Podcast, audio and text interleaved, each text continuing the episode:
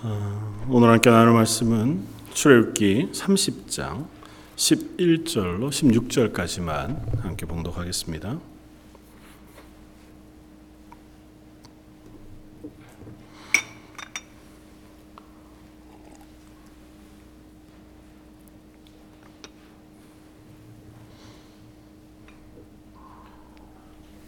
출애굽기 30장 11절로 16절까지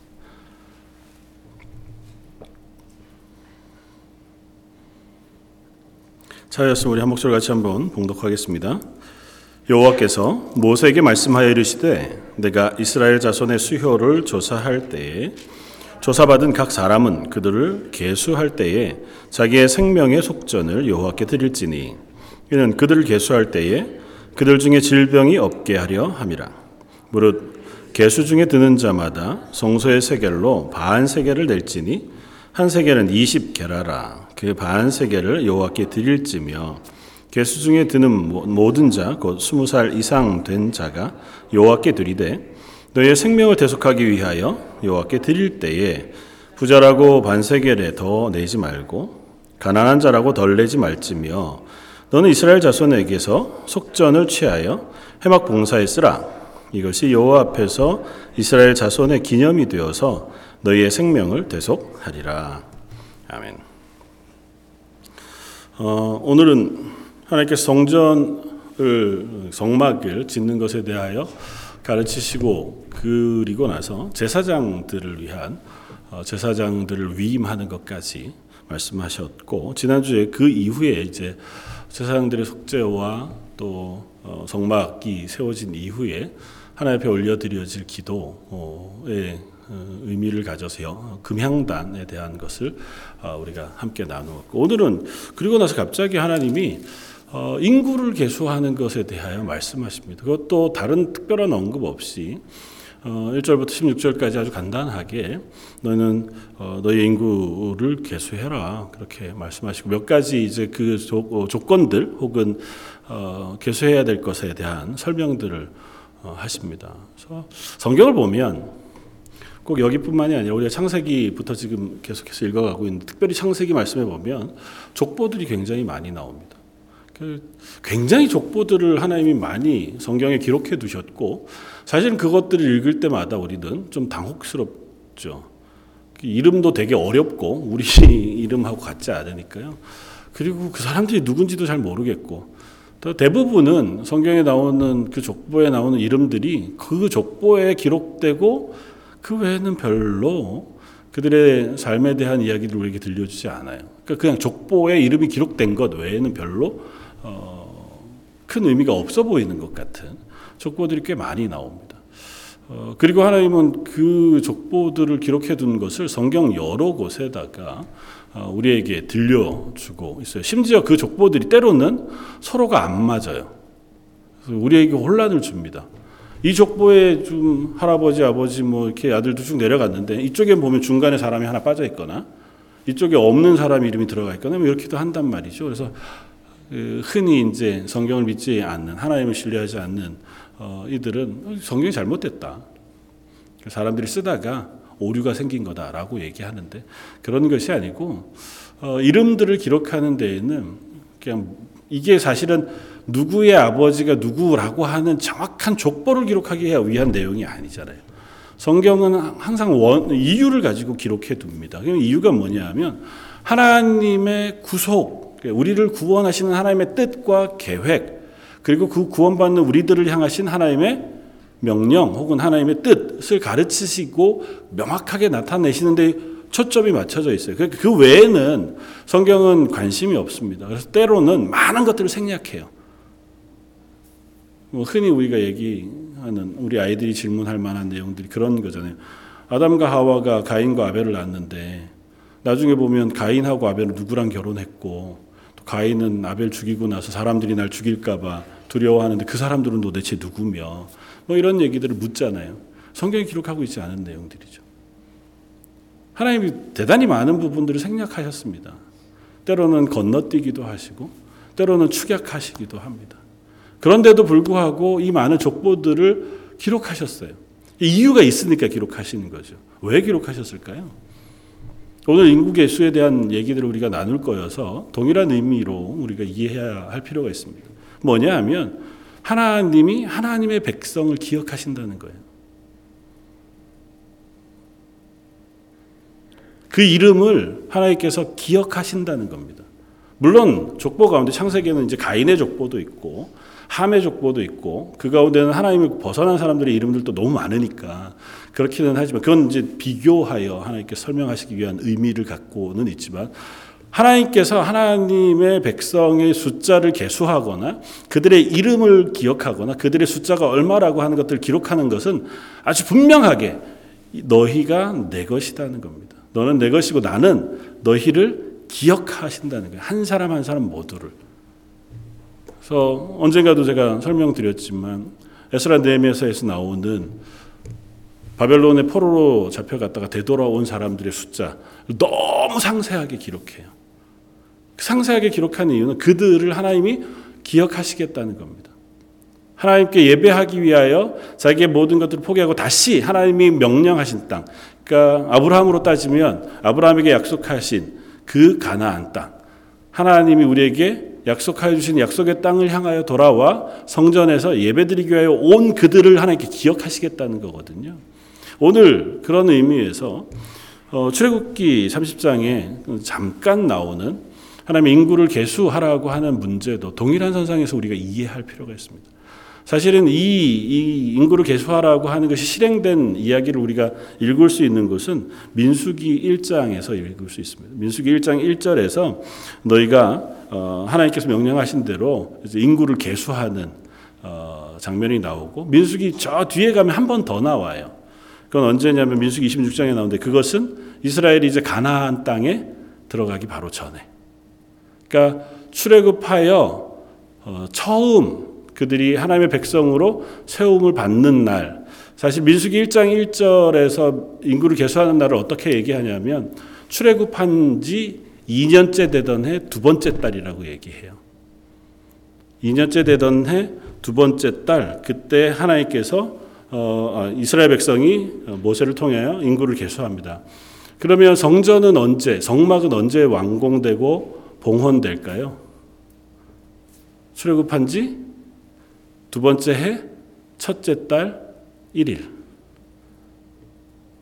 그러니까 1년 되던 해에 이 신의 산 아래에서 그들이 정착하여 하나님과 언약하고 성막을 짓고 봉헌하면서 그들이 하나님의 백성이라고 하는 고백을 완전하게 공식적으로 어떻게 보면 하나님 앞에서 언약으로 체결해요.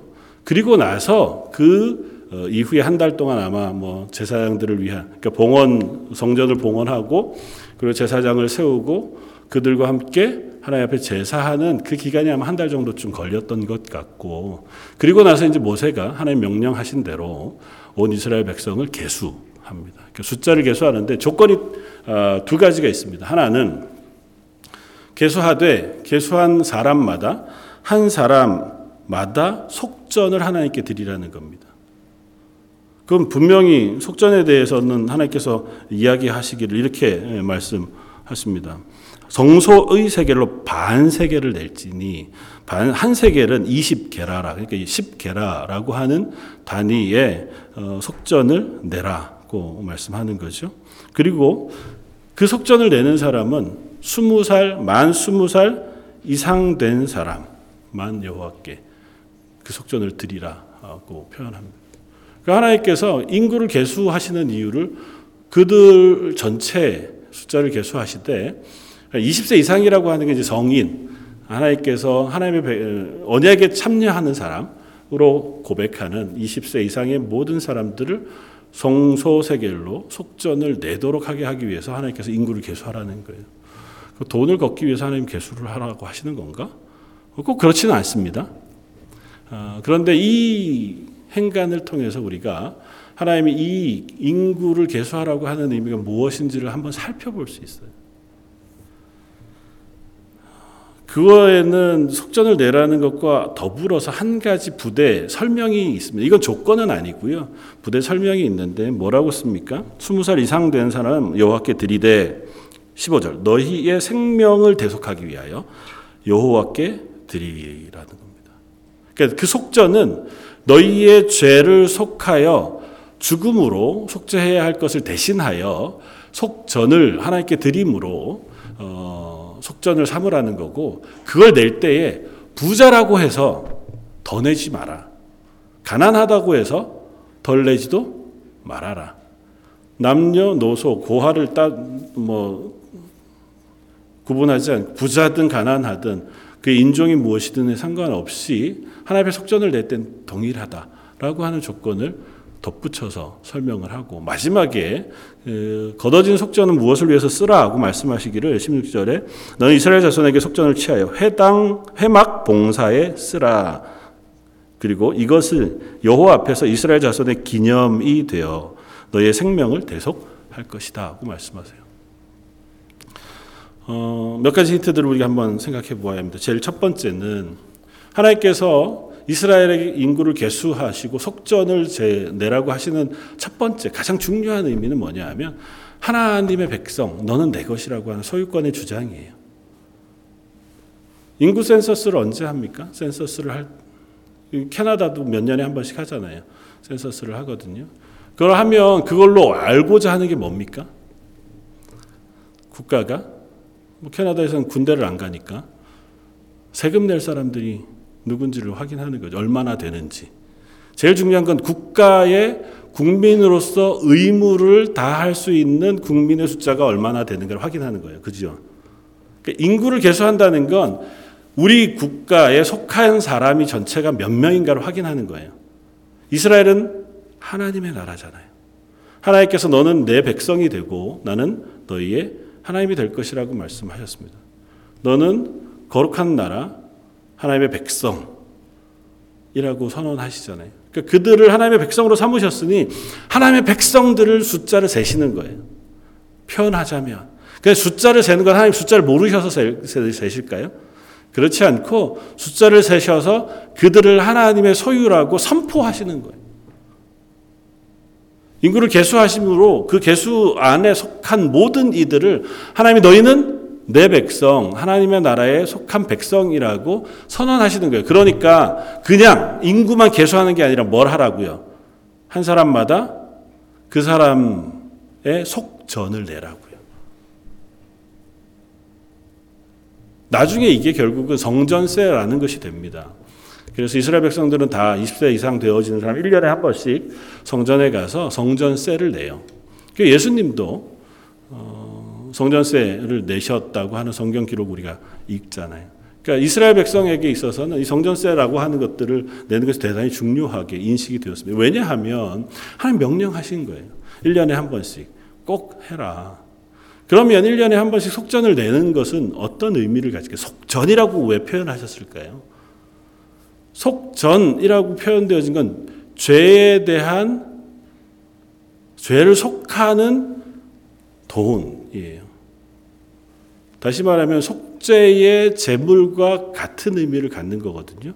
하나님 앞에 속죄는 제사를 드릴 때 속죄 제물을 가지고 오잖아요. 근데 온 이스라엘 백성 1년에 한 차례씩 하나님 앞에 속전을 드리라는 거예요. 왜 속전을 드리라고 할까요? 하나님의 백성 이 되어지는 것의 의미를 기억해야 한다는 것입니다. 모두 다 죄인이잖아요. 그들은 하나님의 백성이 될 자격이 없는 사람들입니다. 이스라엘 백성도 뭐 동일하고 저희도 마찬가지고요. 하나님께서 그를 부르셔서 숫자를 이렇게 골라내실 때, 야, 너희들은 착하니 내 백성 하자. 너희들은 아니니 빼자. 그거 안 하시고, 하나님이 그들을 불러내신 그들을 그대로 하나님의 백성으로 삼으셨습니다. 혈통적으로 따지자면, 야곱 나중에 이름을 이스라엘로 바꾼 야곱의 열두 아들들 그 아래에 자손들로 구성된 게 이스라엘이잖아요. 그런데 지금 광야로 출애굽하여 나와 있는 이 사람들의 무리의 대부분은 이스라엘 자손이지만 그 중에는 이스라엘 자손이 혈통적으로 아닌 사람들도 있습니다. 성경이 표현하는 수다한 잡족, 뭐 애굽 사람도 있고 미디안 사람도 있고 그 외의 사람들도 그 안에 속해 있는데 그들도 다 같이 하나님이 어떻게 해요? 하나님의 백성이라고 부르세요. 그러니까 이건 혈통으로 그들이 하나님의 백성 된 게 아니에요. 뭘로 됩니까? 하나님을 향한 믿음의 고백으로 되는 거예요. 그 언약에 참여함으로 하나님께서 너희는 내 백성이라고 명령하시고 말씀하시고 우리는 그 하나님의 백성입니다라고 고백하는 고백 그걸 언약을 통해서 하고 나중에는 하나님의 말씀하신 것을 지킴으로 해요. 그러니까 말씀을 지키는 것이 하나님이 살아계신 우리의 하나님이신 줄 믿습니다라고 하는 고백을 하는 거고 그 고백을 하나님께서 받으셔서 그들 하나님의 백성 삼으시는 거거든요. 그러면 그 하나님의 백성을 먼저 삼으셨으니 그 고백을 하게 하실 거 아니에요. 그 하나님의 백성 삼으신 때에 하나님이 그들을 하나님의 백성으로 삼으시는 것을 거저하시지 않는다는 거예요. 하나님의 구원의 은혜는 보통은 값없이 주어지는 은혜잖아요. 그렇다고 해서 정말 값이 없이 우리가 구원을 받습니까? 아무런 조건 없이? 우리는 무엇으로 구원을 얻습니까? 예수 그리스도의 죽으심, 그 보혈로 구원을 받아요. 그러니까 우리가 구원받는 것은 공짜로 구원받는 게 아니에요. 하나님께서 이스라엘 백성을 향하여 그들이 속전을 내라고 하시는 것은 그 속전이 뭐 대단하겠어요. 그 필요에 따라서 하나님께서 이제 회막을 위하여 쓸 돈을 충당하시는 것 의미도 없지는 않지만 그들이 고백하는 게 속전을 드리면서 아 내가 죄인이지만 하나님께서 나를 용서해 주시고 하나님의 백성으로 삼아 주셨음을 제가 고백하는 거예요. 그것으로 하나님께서 그들을 하나님의 백성으로 인정해 주시는 거예요. 그리고 한 가지 조건이 붙습니다. 어떤 조건이 붙죠? 너희들이 속전을 내라고 말씀하시고 이는 그들을 계수할 때 그들 중에 질병이 없게 하려 함이라. 질병이 없게라고 표현되어 있는데 예전에 개혁 성경은 온역이 없게 그렇게 표현합니다. 그들이 개수하다가 죽지 말게 해요. 쉽게 표현하면. 속전을 내지 않고 그들이 죽지 않도록 하게 하기 위해 속전을 내라는 겁니다. 다른, 다른 말로 표현하면 인구를 개수할 때에 그것에 응답하지 않고 그 고백에 들지 않는 사람들을 하나님께서 하나님의 백성으로 인정하지 않으시겠다는 거예요. 이상한가요? 성경에 인구 개수에 대한 아주 유명한 얘기를 우리가 하나 압니다. 누가 인구를 한번 개수했었죠? 다윗이라고 하는 사람이 다윗 왕이 말년에 하나님 옆에서 실패한 가장 큰 실패 중에 하나가 인구를 개수하는 문제였습니다. 다윗 왕이 나이 많아서 하나님 앞에 인구를 개수하려고 시도를 합니다. 그런데 그 인구 개수하는 것을 어, 가장 충실한 신복인 요압도 음, 반대합니다. 아 그거는 하면 안 될 것 같습니다. 근데 다윗은 하려고 해요. 다윗은 왜 인구 개수를 하려고 했을까요? 내가 동원할 수 있는 군대의 숫자가 얼마나 되나를 알아보고 싶은 거예요. 여기서 20세 이상이라고 표현되어진 이 이들 그리고 민수기 1장에서도 동일하게 하나님께서 말씀하신 말씀을 통해서 보면 군대 나아가 싸움을 할 수 있는 사람의 숫자를 개수한다고 표현하거든요. 그러니까 전체 인원을 개수하는 것이지만 상징적으로 그들은 내게 속해 있는 군대 힘이 얼마나 되는가를 확인하는 거예요. 다윗은 그걸 하고 싶었습니다. 내가 동원할 수 있는 힘이 얼마나 있는가. 그건 하나님 앞에서 범죄였습니다. 왜 범죄였을까요?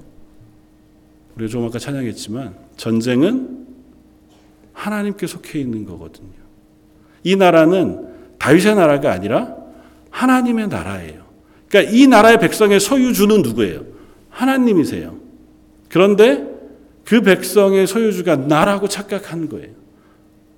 인구를 개수한다는 건 이런 뭐 신뢰를 어떤 목사님이 그렇게 드셨던데 어, 만약에 내가 우리 집에 있는 뭐 물건들을 아니면 뭐 숟가락 젓가락 숫자를 개수한다던가 뭐 밥그릇 숫자가 얼마나 되는가를 쉬어보는 건 괜찮은 일이잖아요. 내 거니까. 근데 어느 날 누가 와가지고 우리 집에 놀러 와서 집에 있는 숟 가락이 몇 개나 되는지 그릇이 몇 개나 되는지 뭐 이런 걸 재고 있어. 그러면 집주인이 어, 뭐 하는 거지 싶지 않을까요? 그런 일이 있지는 않지만 왜 뭐 하는지 싶을까요? 그건 내 건데 지가 왜 세는 거죠? 그거잖아요. 그러니까 주인이 자기의 것을 소유하고 있을 때에 그걸 개수할 수 있어요. 하나님은 하나님의 백성을 계수하실 수 있습니다. 그래서 하나님의 백성을 하나님의 것으로 인정하시고 그들을 계수하세요. 그리고 그것이 내 것이라고 선언하세요. 그런데 다윗은 실패하기를 어떻게 실패했다고요? 그 하나님이 이스라엘의 주인이신 것을 망각하고 내가 그 백성의 주인인 줄 착각했어요. 그러니까 내가 동원할 수 있는 힘을 다 계산해 두면 내가 어떤 정도의 힘을 가지고 다른 나라와 싸울 때 혹은 내 권세를 드러낼 수 있을까를 착각했다고. 하나님께서 그것을 벌하셨습니다. 그래서 그것으로 인해 온역이 일어났고 7만 명이 죽었다고 성경은 기록해 줍니다. 그러니까 하나님께서 그걸 싫어하셨다고 표현해요.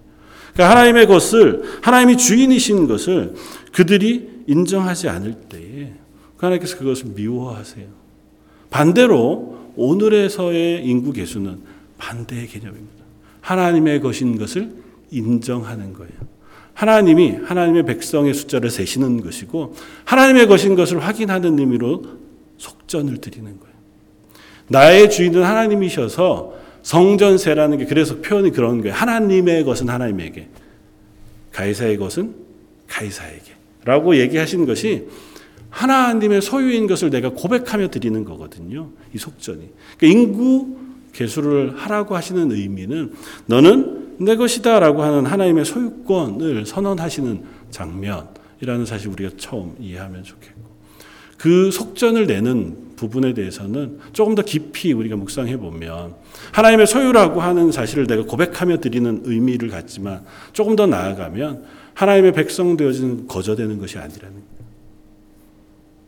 조금 아까 우리가 어, 설명했듯이 저와 여러분들 예수 그리스도 보혈의 피로 구원을 받습니다. 그래서 우리는 1년에 한 번씩 속전을 내지 않아요. 우리는 속전 대신에 뭘 가지고 하나님 옆에 섭니까? 하나님의 백성이 됩니까? 예수 그리스도의 보혈, 예수님의 생명을 가지고 하나님 옆에 서요. 그러니까 우리는 속전을 예수님의 피로 낸 거예요. 우리 예수님의 피로 하나님께 속전을 드리고 그리고 우리가 하나님의 자녀가 되었습니다라고 하는 고백을 하는 거예요. 사도 바울이 고린도전서 6장 19절에 이렇게 고백합니다. 너희 몸은 너희가 하나님께로부터 받은 바 너희 가운데 계신 성령의 전인 줄을 알지 못하느냐? 너희는 너희의 것이 아니라 값으로 산 것이 되었으니 그런즉 너희 몸은 너희 몸으로 하나님께 영광을 돌리라. 우리의 몸은 우리 게 아니라 누구 거라고요? 하나님 거라고요. 뭘로? 예수님의 피로 값을 치루어 사신 바 되었다고요. 이스라엘 백성은 속전을 내므로 고백해요. 우리는 하나님의 백성입니다. 우리는 예수 그리스도의 보혈의 피로 구원받았다고 고백함으로 우리는 뭐라고 고백한다고요? 나는 하나님의 백성입니다라고 고백한다. 그런데 나는 하나님의 백성으로의 권리만 있느냐가 아니라 하나님의 백성으로 의무가 있어요. 어떤 의무요? 하나님의 영광을 위하여 살아야 할 의무가 있습니다. 그러니까 너의 몸을 너의 삶으로 하나님께 영광을 돌리라는 거예요. 그게 사도 바울의 권면이잖아요. 그러니까 우리가 하나님의 소유라고 고백했을 때 그 소유 되게 하시기 위하여 하나님께서 지불하신 예수 그리스도의 보혈, 예수 그리스도의 생명이라고 하는 거대한 가치로 우리가 하나님의 자녀가 되었으니 그러므로 우리의 삶을 가지고 허비하지 말라는 거예요. 낭비하지 말라는 거예요. 조금 더 극단적으로 이야기하면 다윗의 실패처럼 네 인생에 너의 힘을 의지하여 살지 말라는 겁니다. 내가 할 수 있는 게 뭐가 있을까? 내가 가진 게 얼마가 되나? 그것을 가지고 내가 무엇인가를 해보아야지 하는 어리석은 삶을 살 것이 아니라 하나님이 우리에게 허락하신 것을 가지고 내가 이 땅에서 어떻게 하나님의 자녀로 살아갈 것인가에 초점을 맞출 필요가 있다. 뭐 물론 그렇다고 해서 24시간 이제 직장도 안 다니고 공부도 안 하고 그냥 성경 읽고 기도하고 그렇게 살라는 의미는 아니잖아요. 제가 어제 신방 가서 젊은 가정의 고민을 듣다가 이제 그런 대답을 했었는데요. 언젠가 제가 설교 중에도 얘기했지만 우리 아버지들은 그리스도인으로 아버지들은 어떻게 사는 게 그리스도인으로 사는 걸까요? 잘 사는 걸까요? 아버지로 사는 거예요. 직장 가가지고 의미 없는 일을 합니다. 의미 없진 않죠. 근데 해보면 이게 하나님의 영광을 돌리는 일도 아니야, 보면. 이게 돈벌이죠. 막 표현하면. 그리고 가서 일하다 보면 막 부대끼는 게 얼마나 많은지요. 그걸 늘 참으면서 일을 해야 되잖아요. 그러다가 보면 자괴감이 듭니다. 내가 그리스도인을 잃고 살아도 되나? 이게 사는 게 하나님이 기뻐하시는 걸까? 위로를 드리자면 그 안에서 신실하게 그 자리를 지키며 살면서 내 가정의 생계를 책임지는 것, 그게 그리스도인입니다.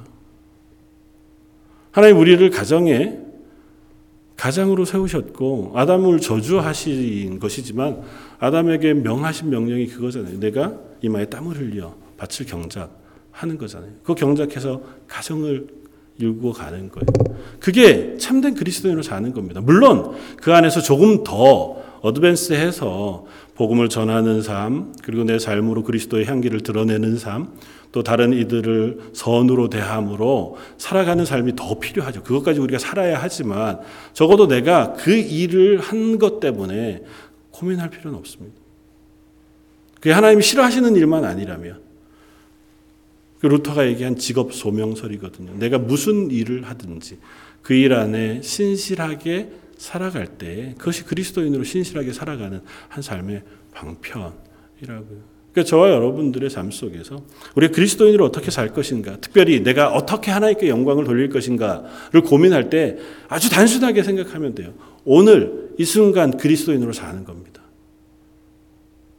내가 가정에서 그리스도인으로 사는 거고, 내가 회사에서 그리스도인으로 사는 거고, 내가 직장에서 혹은 일터에서 아니면 또 다른 곳에서 내가 선 그곳에서 그리스도인으로 사는 것, 그게 하나님께 영광을 돌리며 사는 거예요.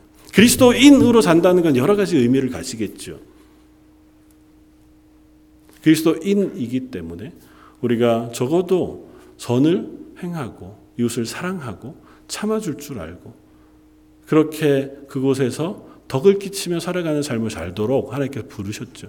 완성하라는 것이 아니고 그걸 노력해 그 자리를 향해 달려가라는 거예요. 왜냐하면 우리는 내 것이 아니라 하나님의 것이라고 고백하는 사람들이니까요. 오늘 인구 개수를 하면서 하나님께서 이스라엘 백성에게 속전을 내라고 하시는 것은 그런 의미를 갖습니다. 그리고 한 가지 더 위로를 드리자면 그렇기 때문에 우리는 용기를 가질 수 있습니다. 이 속전을 낼 때 뭐라고 말씀하세요? 부자라고 해서 더 내지 말고 가난하고 하다고 해서 덜 내지 말아라. 하나님 앞에서 우리는 다 동일하게 예수 그리스도의 보혈의 피로 구원 얻은 한 하나님의 백성이에요. 이 세상에서의 내 조건이 무엇이냐에 따라서 하나님의 백성으로서의 조건이 달라지지 않습니다. 세상에서는 각자 맡은 바 모양이 달라요. 그래서 어떤 어, 사람에 비교해 보면 가끔 내가 위축되기도 하고 나는 뭐지? 그 자존감이 떨어지기도 하고. 근데 그런 것에 흔들릴 것이 아니라 하나님이 나를 하나님의 것으로 부르셨다고 하는 게 제일 중요한 나의 가치인 것을 잊지 말아야 한다는 거죠. 그건 어느 누구도 다르지 않습니다. 이스라엘 백성 어느 누구도 속전을 더 많이 내거나 더 적게 내지 않아요. 하나님의 백성으로 고백하기 위하여 더 많은 것이 필요하지 않아요. 하나님 동일한 걸 요구하셨고 동일하게 우리는 모두 다 예수 그리스도의 보혈의 피로 구원을 얻었습니다. 어느 누구도 그것 외에 더하거나 덜하지 않습니다. 다시 말하면 우리의 가치는 다 동일해요. 하나님 앞에서 우리의 가치는 예수 그리스도의 보혈의 피만큼의 가치를 가졌어요. 이 세상에서는 우리가 다른 가치를 가진 것처럼 평가될지도 모릅니다. 세상은 그렇게 구분하잖아요. 뭐 계급은 없어졌지만 그래도 여전히 계급 사회를 우리는 살아갑니다. 학력으로 혹은 돈으로 혹은 뭐 여기서 인종으로 뭐 각 각양의 계층 속에 그 속에 우리가 때로는 상처받기도 하고 또 때로는 상처를 주기도 하고 그러고 살아가지만 하나님 앞에서는 결코 차별이 없다는 사실을 기억해야 합니다. 하나님 어린 아이 깐난 아기라고 해서 그를 덜 귀중히 여기시지 않고 이 나라에서 큰 역할을 하는 왕이라고 해서 더 귀히 여기시지 않습니다. 하나님 앞에 동일한 생명이고 그를 구원하시기 위하여 동일하게 예수 그리스도께서 십자가에 달려 죽으셨어요. 그러니까 저와 여러분들 다 마찬가지입니다. 특별히 이민 사회에 살다 보면 가끔 어, 마음에 어, 기, 자괴감이 들 때가 있잖아요. 내가 이런 취급을 받아 받으려고 여기 사는 게 아닌데 내가 영어를 조금 못할 뿐인데 그거 가지고 괜히 이상한 취급 받는 것 같을 때 기분이 확 상하잖아요. 그런 거에 흔들릴 필요 없습니다. 그 사람들이 나에게 하는 건 그 사람들이 잘못하는 거죠. 그러니 그 사람들의 잘못 때문에 마음이 상할 수도 있지만 그것으로 내 가치가 달라지지는 않습니다. 우리는 하나님 앞에서 나의 가치를 평가받는 사람들이잖아요. 우리는 하나님 앞에서 동일하게 하나님의 자녀, 하나님의 백성으로서의 가치를 부여받은 사람들이라고. 너희는 거룩한 백성, 하나님의 나라, 왕 같은 제사장으로 하나님은 우리를 부르셨고 그렇게 살아 살아가도록 하나님께서 우리를 세우셨다. 우리는 부르심 받은 그대로 그 땅에서 이 땅에서 하나님의 사람으로 살아가기 위해서 애쓸 필요가 있습니다. 그리고 그렇게 살려고 할 때 하나님 우리에게 능력을 더하시겠다. 다윗이 인구를 계수해서 숱한 군대가 많을 때에 그들이 전쟁에 이길 수 있었습니까? 그렇지 않습니다. 하나님이 그들을 대신하여 싸우셨을 때, 그들이 신뢰하고 하나님을 의지했을 때 승리했어요. 여리고성이라고 하는 성을 무너뜨릴 때, 비하면 아이성을 무너뜨릴 때는 그들 생각에, 야, 저것쯤은, 음, 뭐, 크지도 않고, 그냥 몇 명만 가도 충분히 이기겠다. 우리의 힘을 의지했을 때는 어떤 전쟁도 질 수밖에 없습니다. 찬양했던 것처럼 전쟁은 우리에게 속한 게 아니라 하나님께 속했다고요. 이 세상을 살아가는 그리스도인으로 살아가는 삶의 전쟁도 하나님에게 속했다고 하는 사실 우리가 고백할 필요가 있어요. 하나님, 제가 하나님을 의지해서 그리스도인으로 살게 해 주십시오. 우리가 혹 실망하고 낙심할 때 하나님 앞에 무릎 꿇고 하나님 제 마음을 일으켜 세워 주십시오. 위로해 주시고 하나님의 말씀으로 다시 풍성케 해 주시길 바랍니다. 그래서 하나님의 사람으로 잘 살아갈 수 있는 하나님의 사람 되게 해 주십시오. 마지막으로 오늘 16절은 이렇게 씁니다. 너는 이스라엘 자손에게 속전을 취하여 회막 봉사에 쓰라 말씀하시고 여호와 앞에서 이스라엘 자손의 기념이 되어서 너희의 생명을 대속할 것이다. 속전을 내는 것이 하나님에게 기념이 될 거라고. 하나님이 기억하시겠다는 거예요. 그래서 그들에게 영원한 생명을 허락해 주시겠다는 겁니다. 우리가 하나님의 백성이라고 고백하는 고백을 하나님 받으시고 우리를 기억하시겠다고요. 하나님 말씀하시잖아요. 너는 내가 택한 내 백성이라고요. 내가 너희를 기억한다고요. 그래서 너희 마음판에 하나님께서 새겨 하나님의 것으로 인정해 주신다. 우리의 이 말씀을 기억할 필요가 있습니다. 아, 내가 하나님 앞에 믿음을 고백하는 한 하나님 우리를 기억하시고 우리의 삶에 은혜 베푸신 하나님이시구나. 끝까지 우리를 놓치지 않고 하나님의 백성으로 인도해 주시는구나. 부침이 있고 흔들릴 수 있지만 그래도 하나님은 여전히 우리를 하나님의 것으로 삼으시고 인도해 주신 하나님이신 것을 신뢰하면서 살아가는 저와 여러분들 되시기를 주님의 이름으로 부탁드립니다. 다시 한번 기도하겠습니다. 하나님, 저희를 예수 그리스도의 보혈로 씻어 그 생명을 대신하여 우리에게 허락하심으로 영원한 생명을 허락하시고 우리를 거룩한 나라 하나님의 백성 되게 해 주시니 감사합니다. 하나님 저희가 이 땅을 살아가는 동안 저희의 존재와 저희의 소속을 잊지 않고 하나님의 나라의 백성으로 하나님의 자녀로 이 땅을 살아가기를 원합니다. 저희들은 연약하지만 하나님께서 은혜 베풀어 주실 때 저희가 이 땅에서 있는 자리에서 하나님의 영광을 드러내며 또 하나님의 사람으로 이 땅에 하나님의 복을 나누어 주는 사람 되어질 줄 믿습니다. 함께 예배하는 모든 성도들 그들의 삶 속에 개입해 주시고 말씀해 주시고 은혜 베풀어 주셔서 우리 하루하루의 삶을 하나님을 기뻐하며 하나님께 영광을 돌리는 하나님의 사람들 되게 하여 주옵소서. 모든 말씀 예수님 이름으로 기도드립니다. 아멘.